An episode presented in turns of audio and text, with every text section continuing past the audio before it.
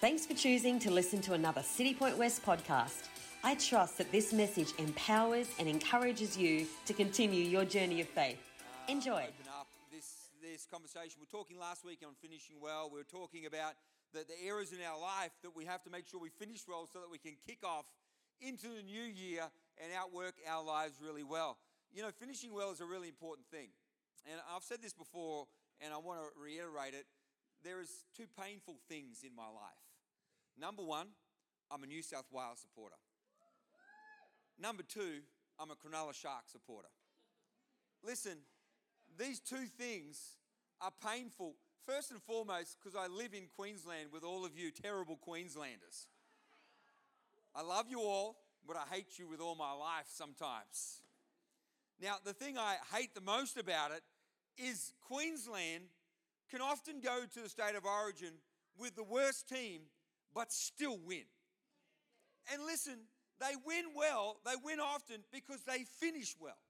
Listen, if you've watched rugby league, I know some of you in the room are saying, can we get on with the message because I have no care about rugby league. Listen, that's me often when I keep losing with my losing teams. I like to not care about rugby league, but I can't help it. The challenge is this, New South Wales can come in with the best side, can start well, but in that last 5 minutes, I tell you, from the moment I was a child, I watched Queensland snatch victory again in those last 5 minutes because they finished well. Now, it added doubly because I go for the Cronulla Sharks. The last two seasons, they've finished the season second and they finished the season sixth.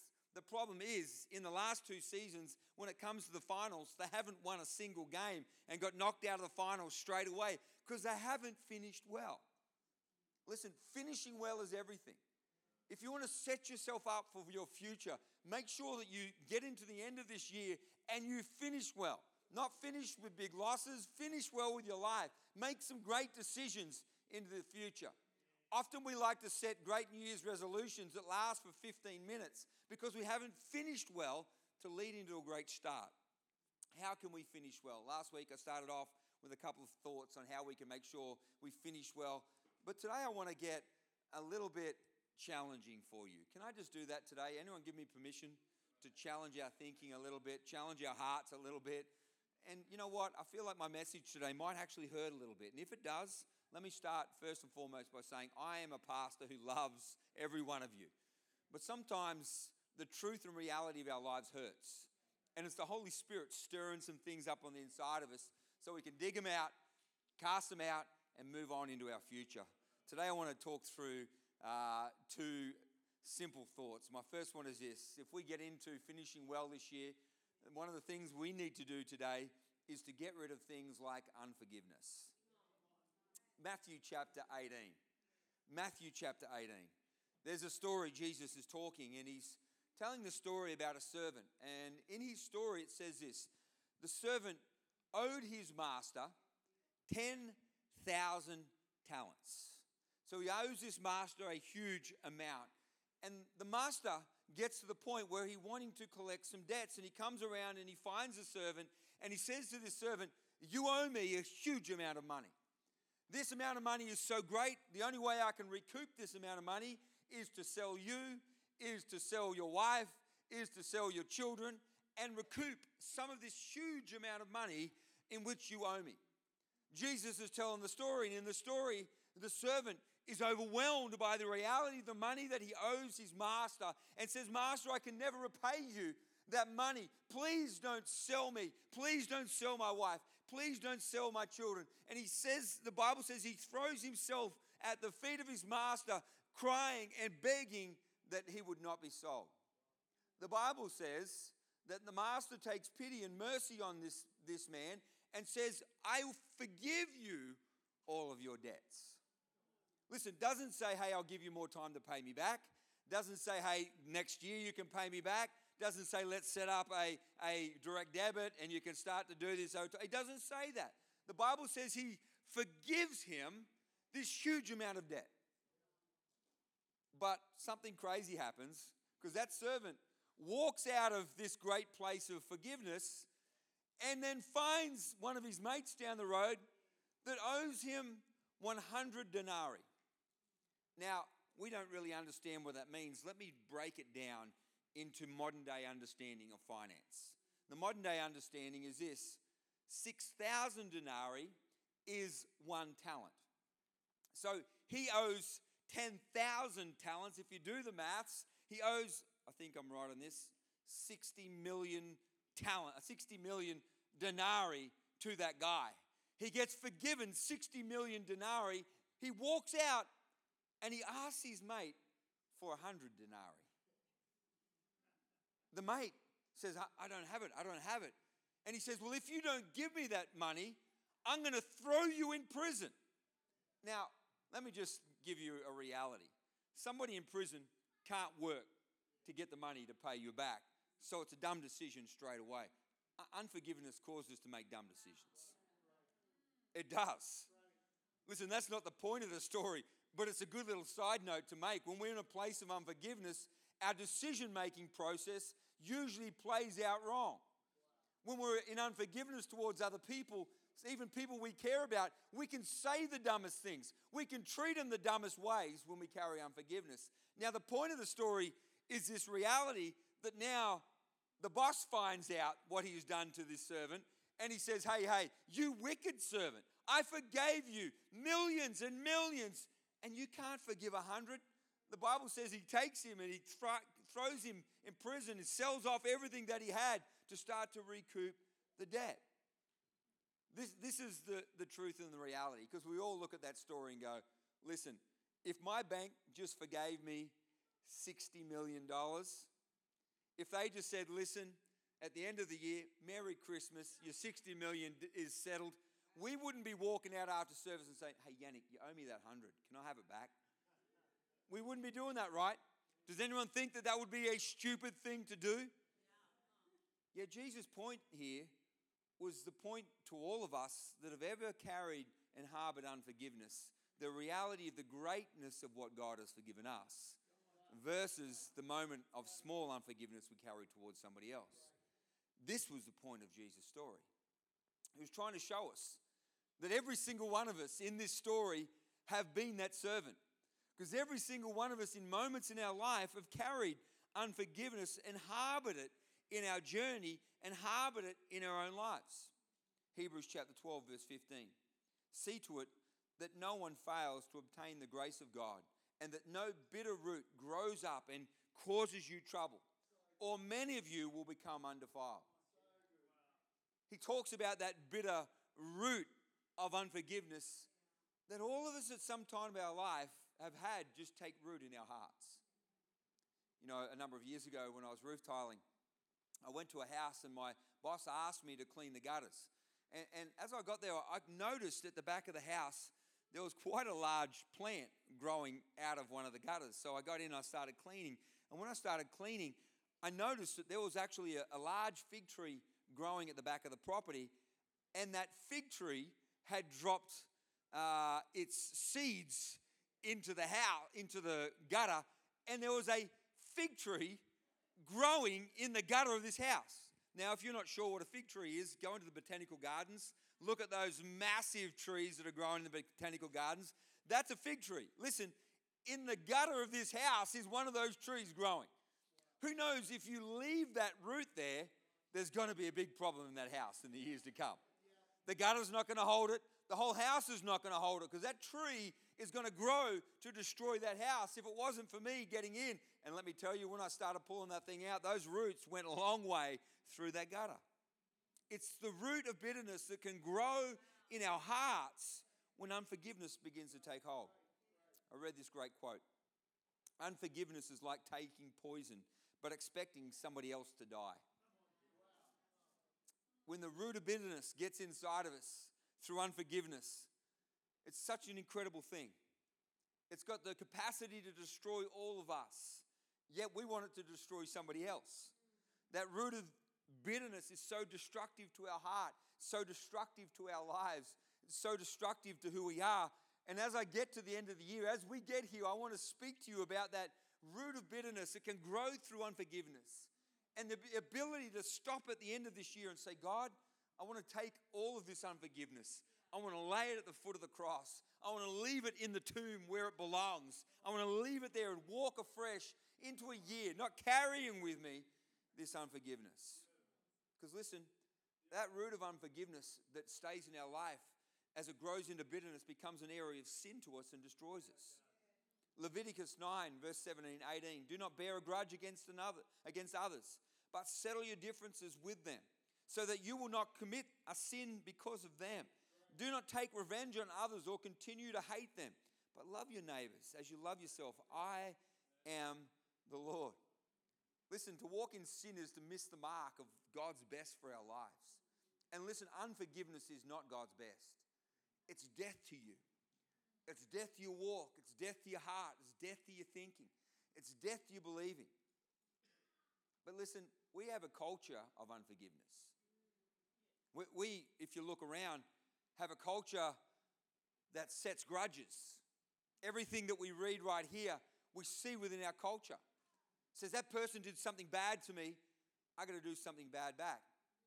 I was talking with young people just recently, and they're talking about some young people in the community that have made some mistakes and been involved in fights. And, you know, some of them young people that I've known well, wonderful young people that end up in prison because of grudges, because of fighting somebody else's fight, instead of letting go of hurt and resentfulness and bitterness. And now this person hurts that person, which then has to come back to that person, which has to come back to that person. And we have a community right around us that's carrying gang-related thinking that is so insidious to our community, so insidious to the young men and young women of our community. Carrying this concept with them is only destruction. There is no other outcome other than hurt, brokenness, and destruction. Listen, forgiveness is healing. Unforgiveness is destructive. It takes beautiful young men, some of them that walk through this youth ministry, and puts them in prison with a hurt and a brokenness that can be outworked in their lives in such a deep way. We need to be countercultural. We need to be countercultural, to break off this culture that can so deeply destroy people's lives. Again, I read another great quote. Unforgiveness is choosing to stay trapped in a jail cell of bitterness, serving time for somebody else's crime. It's bitterness and resentfulness that comes through unforgiveness. If you don't let stuff go, it eats you up. Listen, I know some people have done some stuff wrong by you. I know that. I get it. I know some people have said some wrong things. I know they've done some wrong things. I know they've acted wrong ways. I know they've taken things away from you. And listen, sometimes we need to physically deal with those things to be able to move forward in our lives. But our heart needs to stay clean of those things. Our minds need to stay clean of those things. Sometimes we need to make some wise financial decisions if people have ripped us off. But our heart and mind needs to stay clean.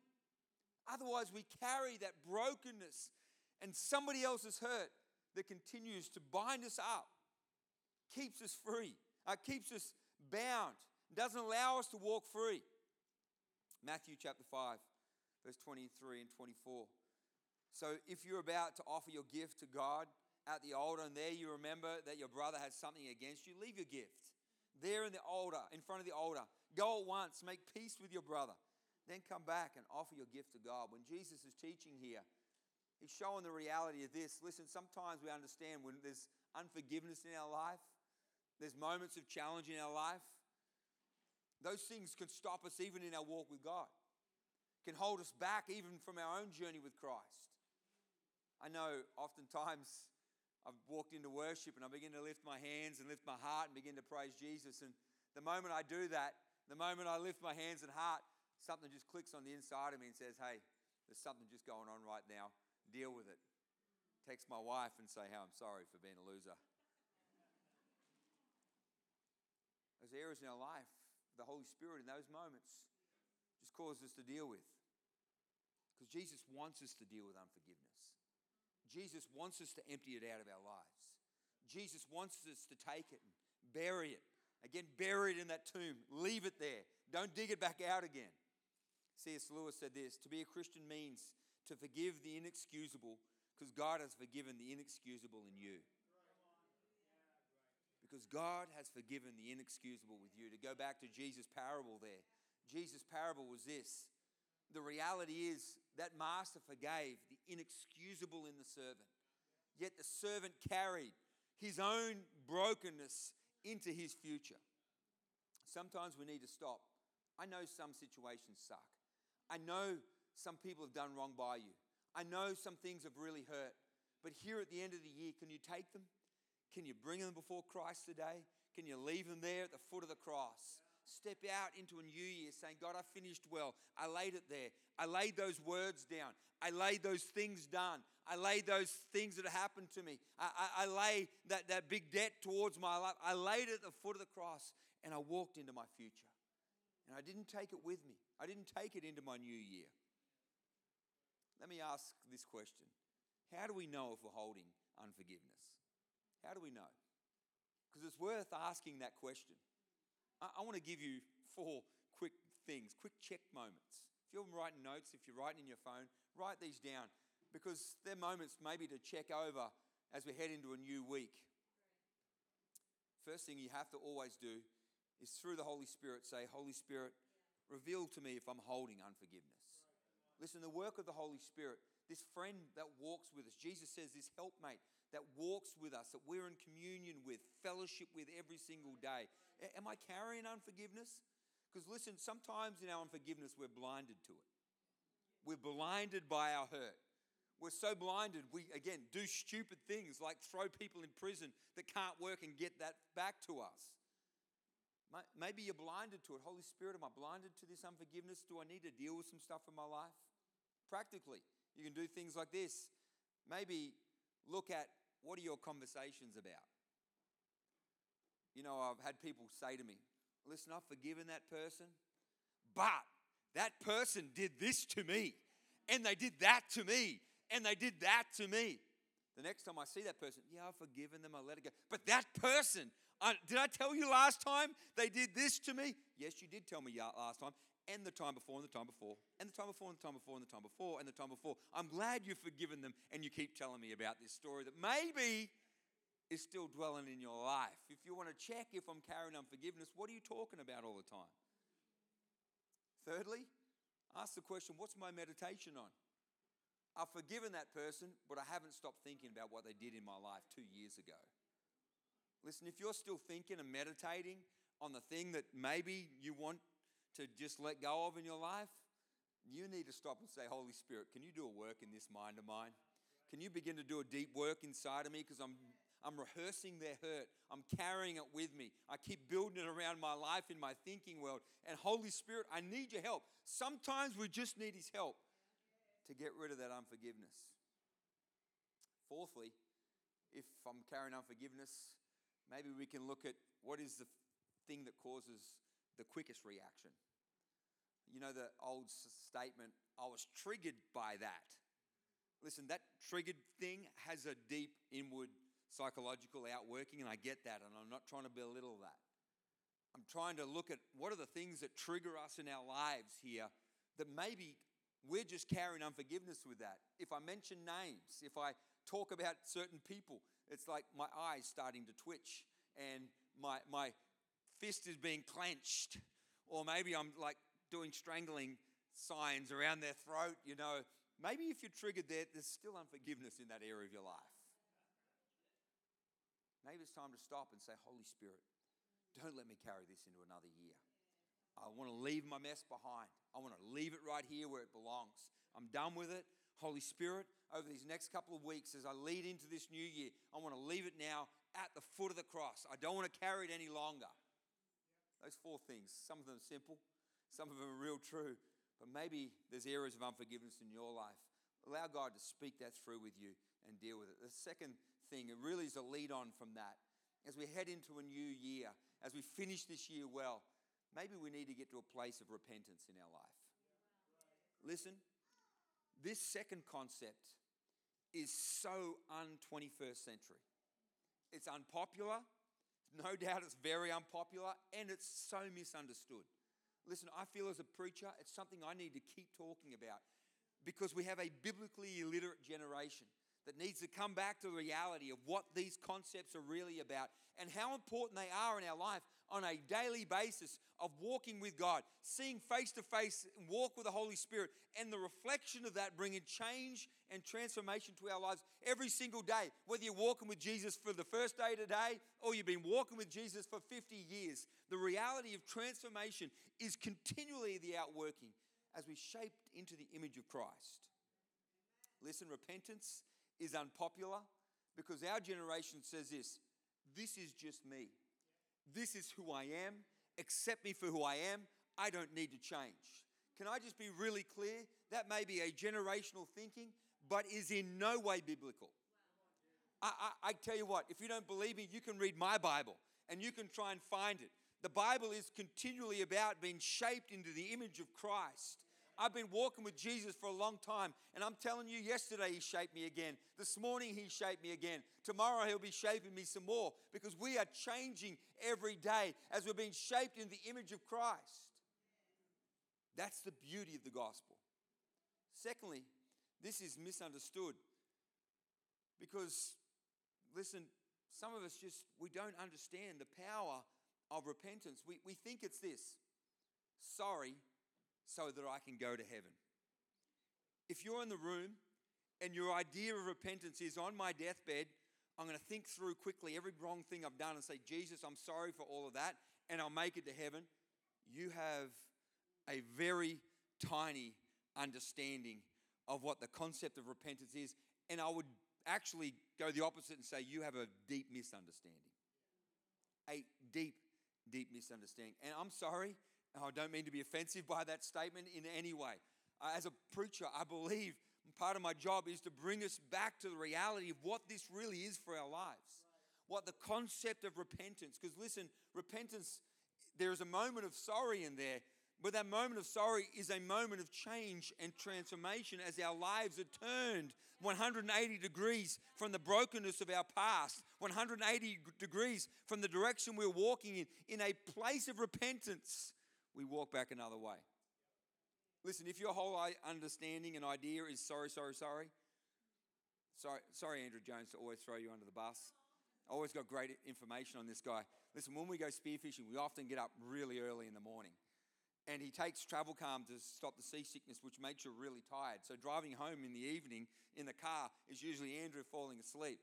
And I'm driving, and the seasick tablets just killing him, so he's like nodding, trying to stay awake while we're driving home.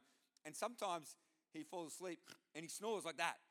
And whenever he does that, he always goes, sorry. I don't even know he's sorry. Listen, some people, that sorry is our thought of repentance between us and God. Listen, there is a depth to repentance and a lifestyle of this in our lives that God wants as he brings change and transformation. I'm not talking about guilt. I'm not talking about shame. I'm talking about the reality that we come face to face every single day with the great I am. And as we come face to face with him, he reshapes us as husbands. He reshapes us as wives. He reshapes us as kids. He reshapes us as parents. He reshapes us in our workplace. He reshapes us as men. He reshapes us as women. And he shapes us and forms us and builds us into the image of Christ. This is what I'm talking about, a lifestyle of change in who we are. And listen, repentance is a supernatural thing. Thomas Carlyle makes this great statement: of all the acts of man, repentance is the most divine. The greatest of all faults is to be conscious of none. Our greatest fault is we feel like we have no faults. So a moment of repentance is God coming divinely into the working of a heart and the working of the mind and bringing us back to who he wants us to be. Listen, we can be so often unaware of our challenges and faults. I feel like that's why most of us men get married, so that our wives can help us with that. But listen, we also have another great helpmate in the Holy Spirit that leads us and guides us. Romans chapter 2 verse 4. Or do you despise the riches of his goodness, forbearance and long-suffering, not knowing that the goodness of God leads us to repentance? You know, I made the statement about being misunderstood. This generation misunderstands God.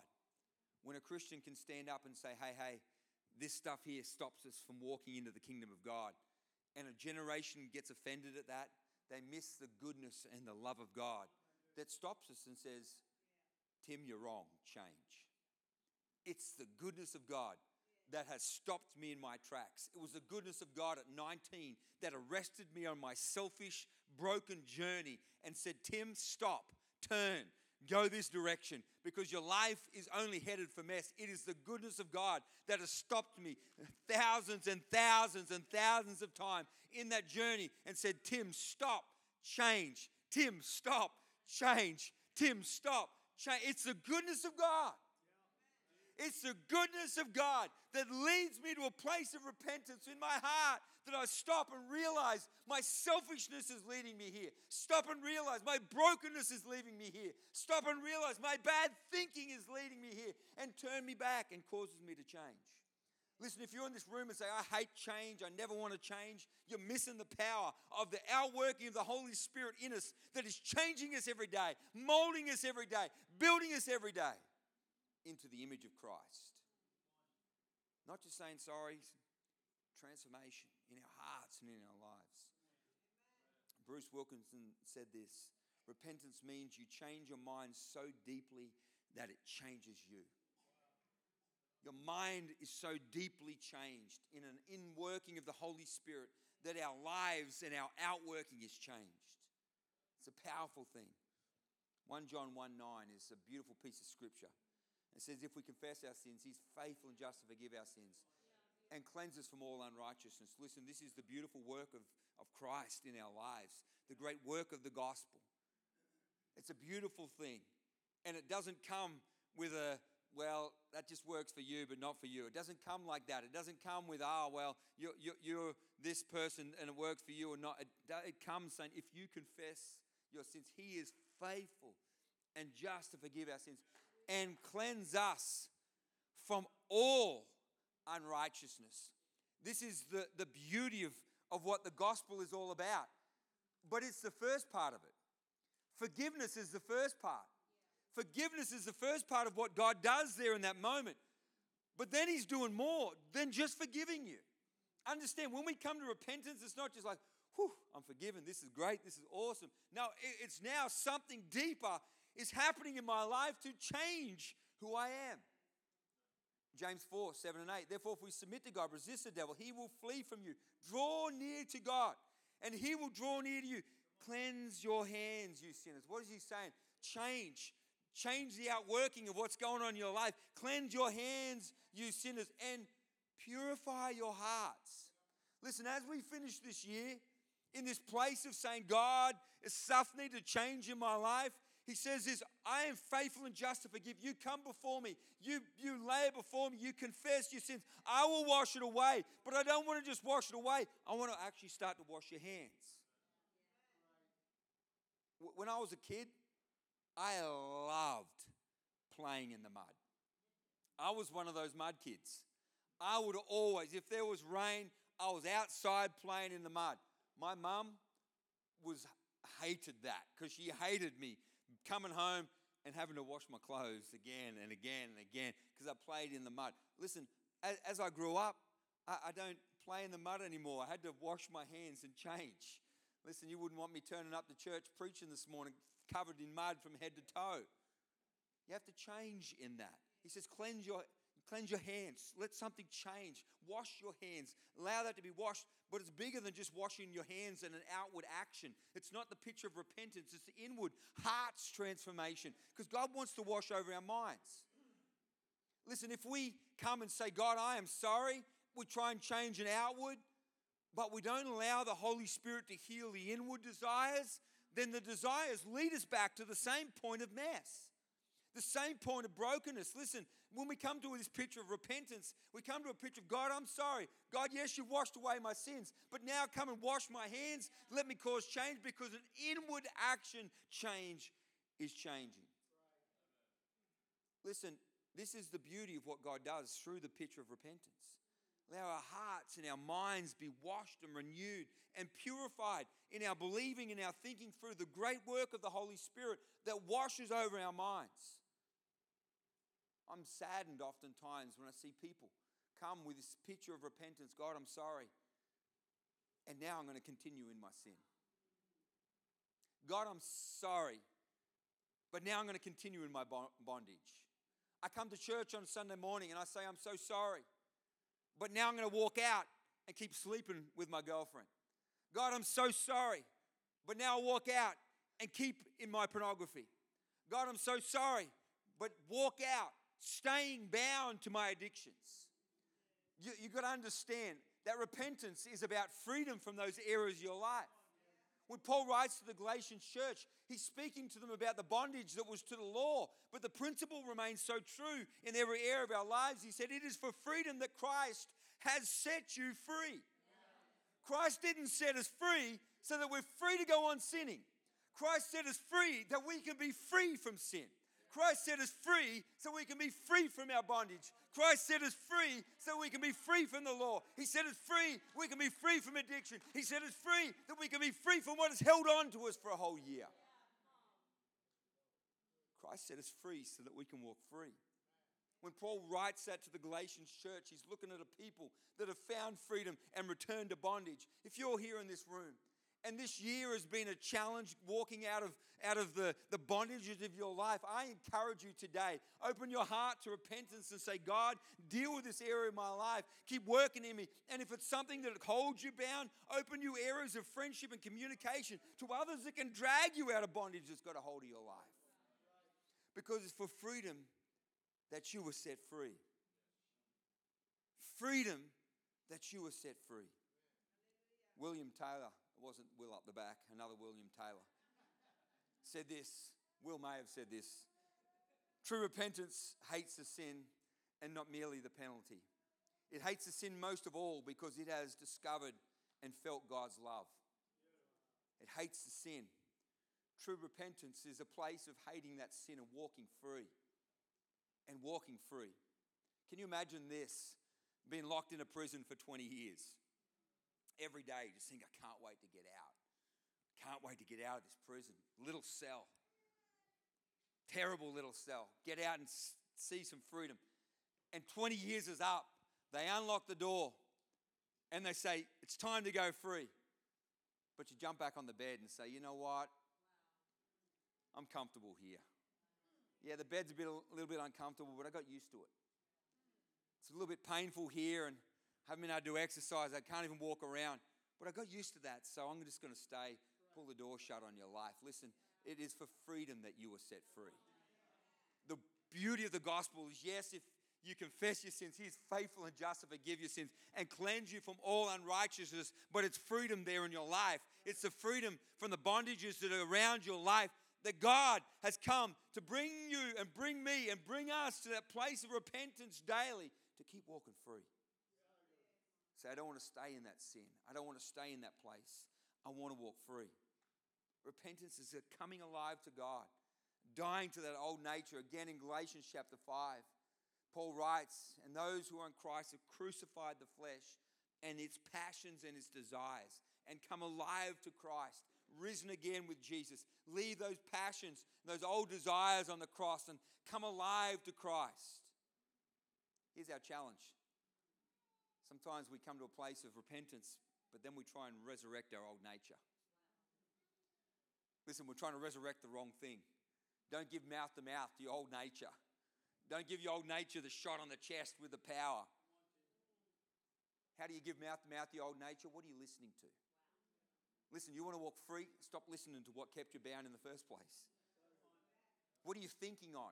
You want to walk free? Stop thinking on the things that kept you bound in the first place. Who are you hanging out with? Don't be hanging out with those that dragged you into that place of bondage in the first place. What are you flirting with? Oh, it's all good. I can just hang out with my mates at the pub.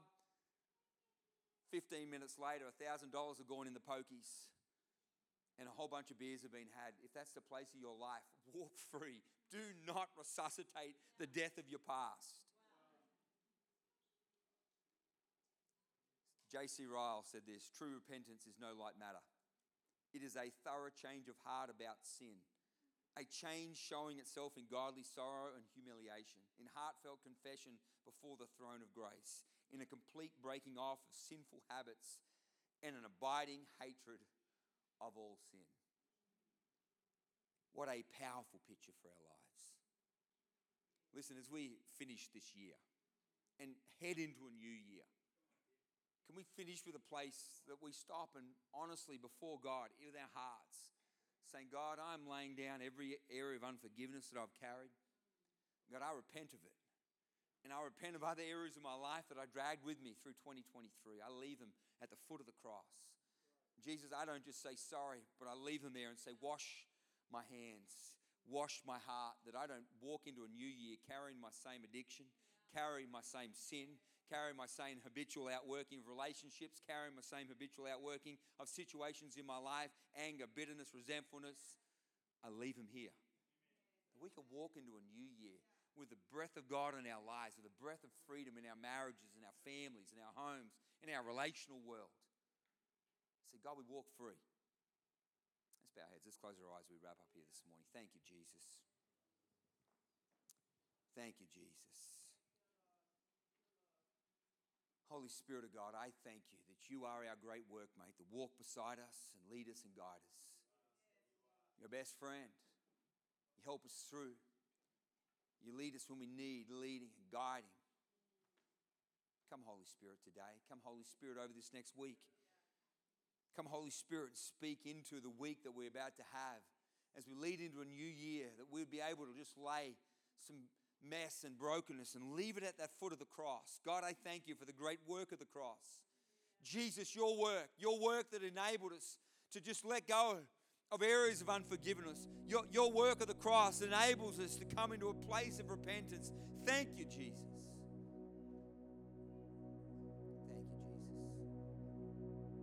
Thank you, Jesus. Thank you, Jesus. Thank you for the work of the cross. Thank you for the work of the cross. God, I pray right now over people here this morning. Maybe just carried some unforgiveness. Maybe there's been some serious things done to them. Words said, actions done, trials. Oh God, I pray that through your grace you would enable us to leave them here today. It's your grace that enables us to walk free of it, to walk free today, not staying imprisoned by it, not staying bound by it, but to be able to walk free. God, people today, I pray, will be able to walk free of those words that are spoken.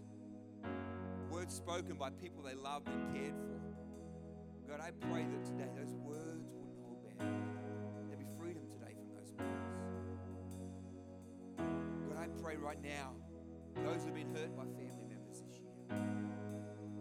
God, they've tried to lay them, Those words have come back and come back. I pray right now through the Holy Spirit. Minister to those hearts here in this moment, here in this moment, here in this moment, here now, Holy Spirit, here now, minister to those words, minister to those words, minister to those words, Holy Spirit, now, here, minister healing, deliverance from those words, deliverance from those words, deliverance from those words, Father's words that are spoken over children today, deliver them today, that those words would not root in bitterness in lives.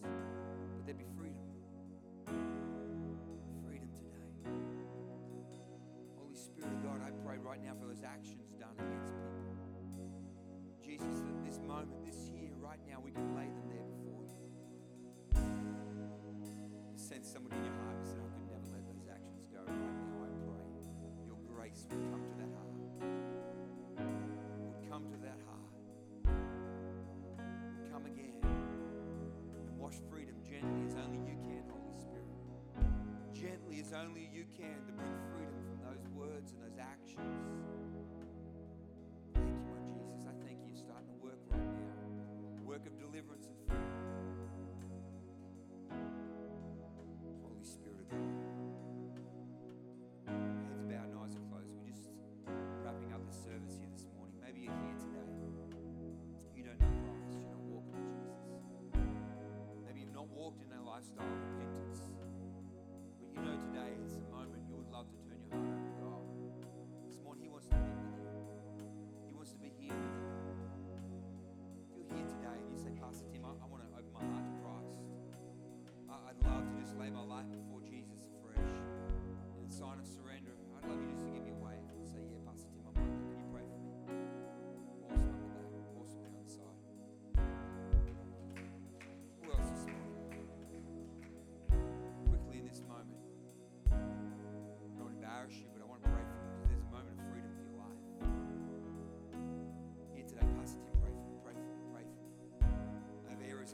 just need to be fruitful today.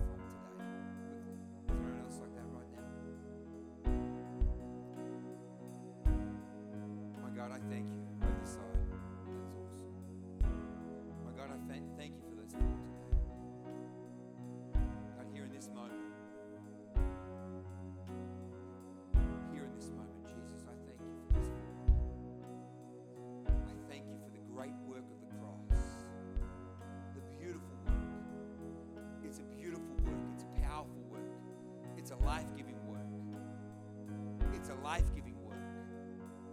Jesus, I thank you today.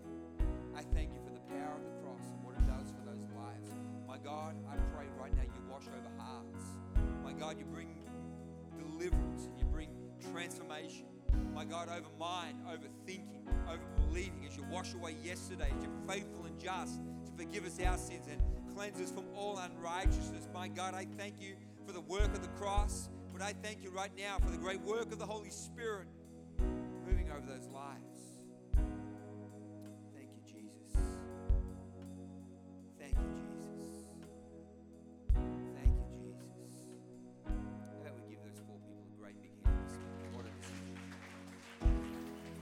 I know this message will keep speaking to you as you continue your day.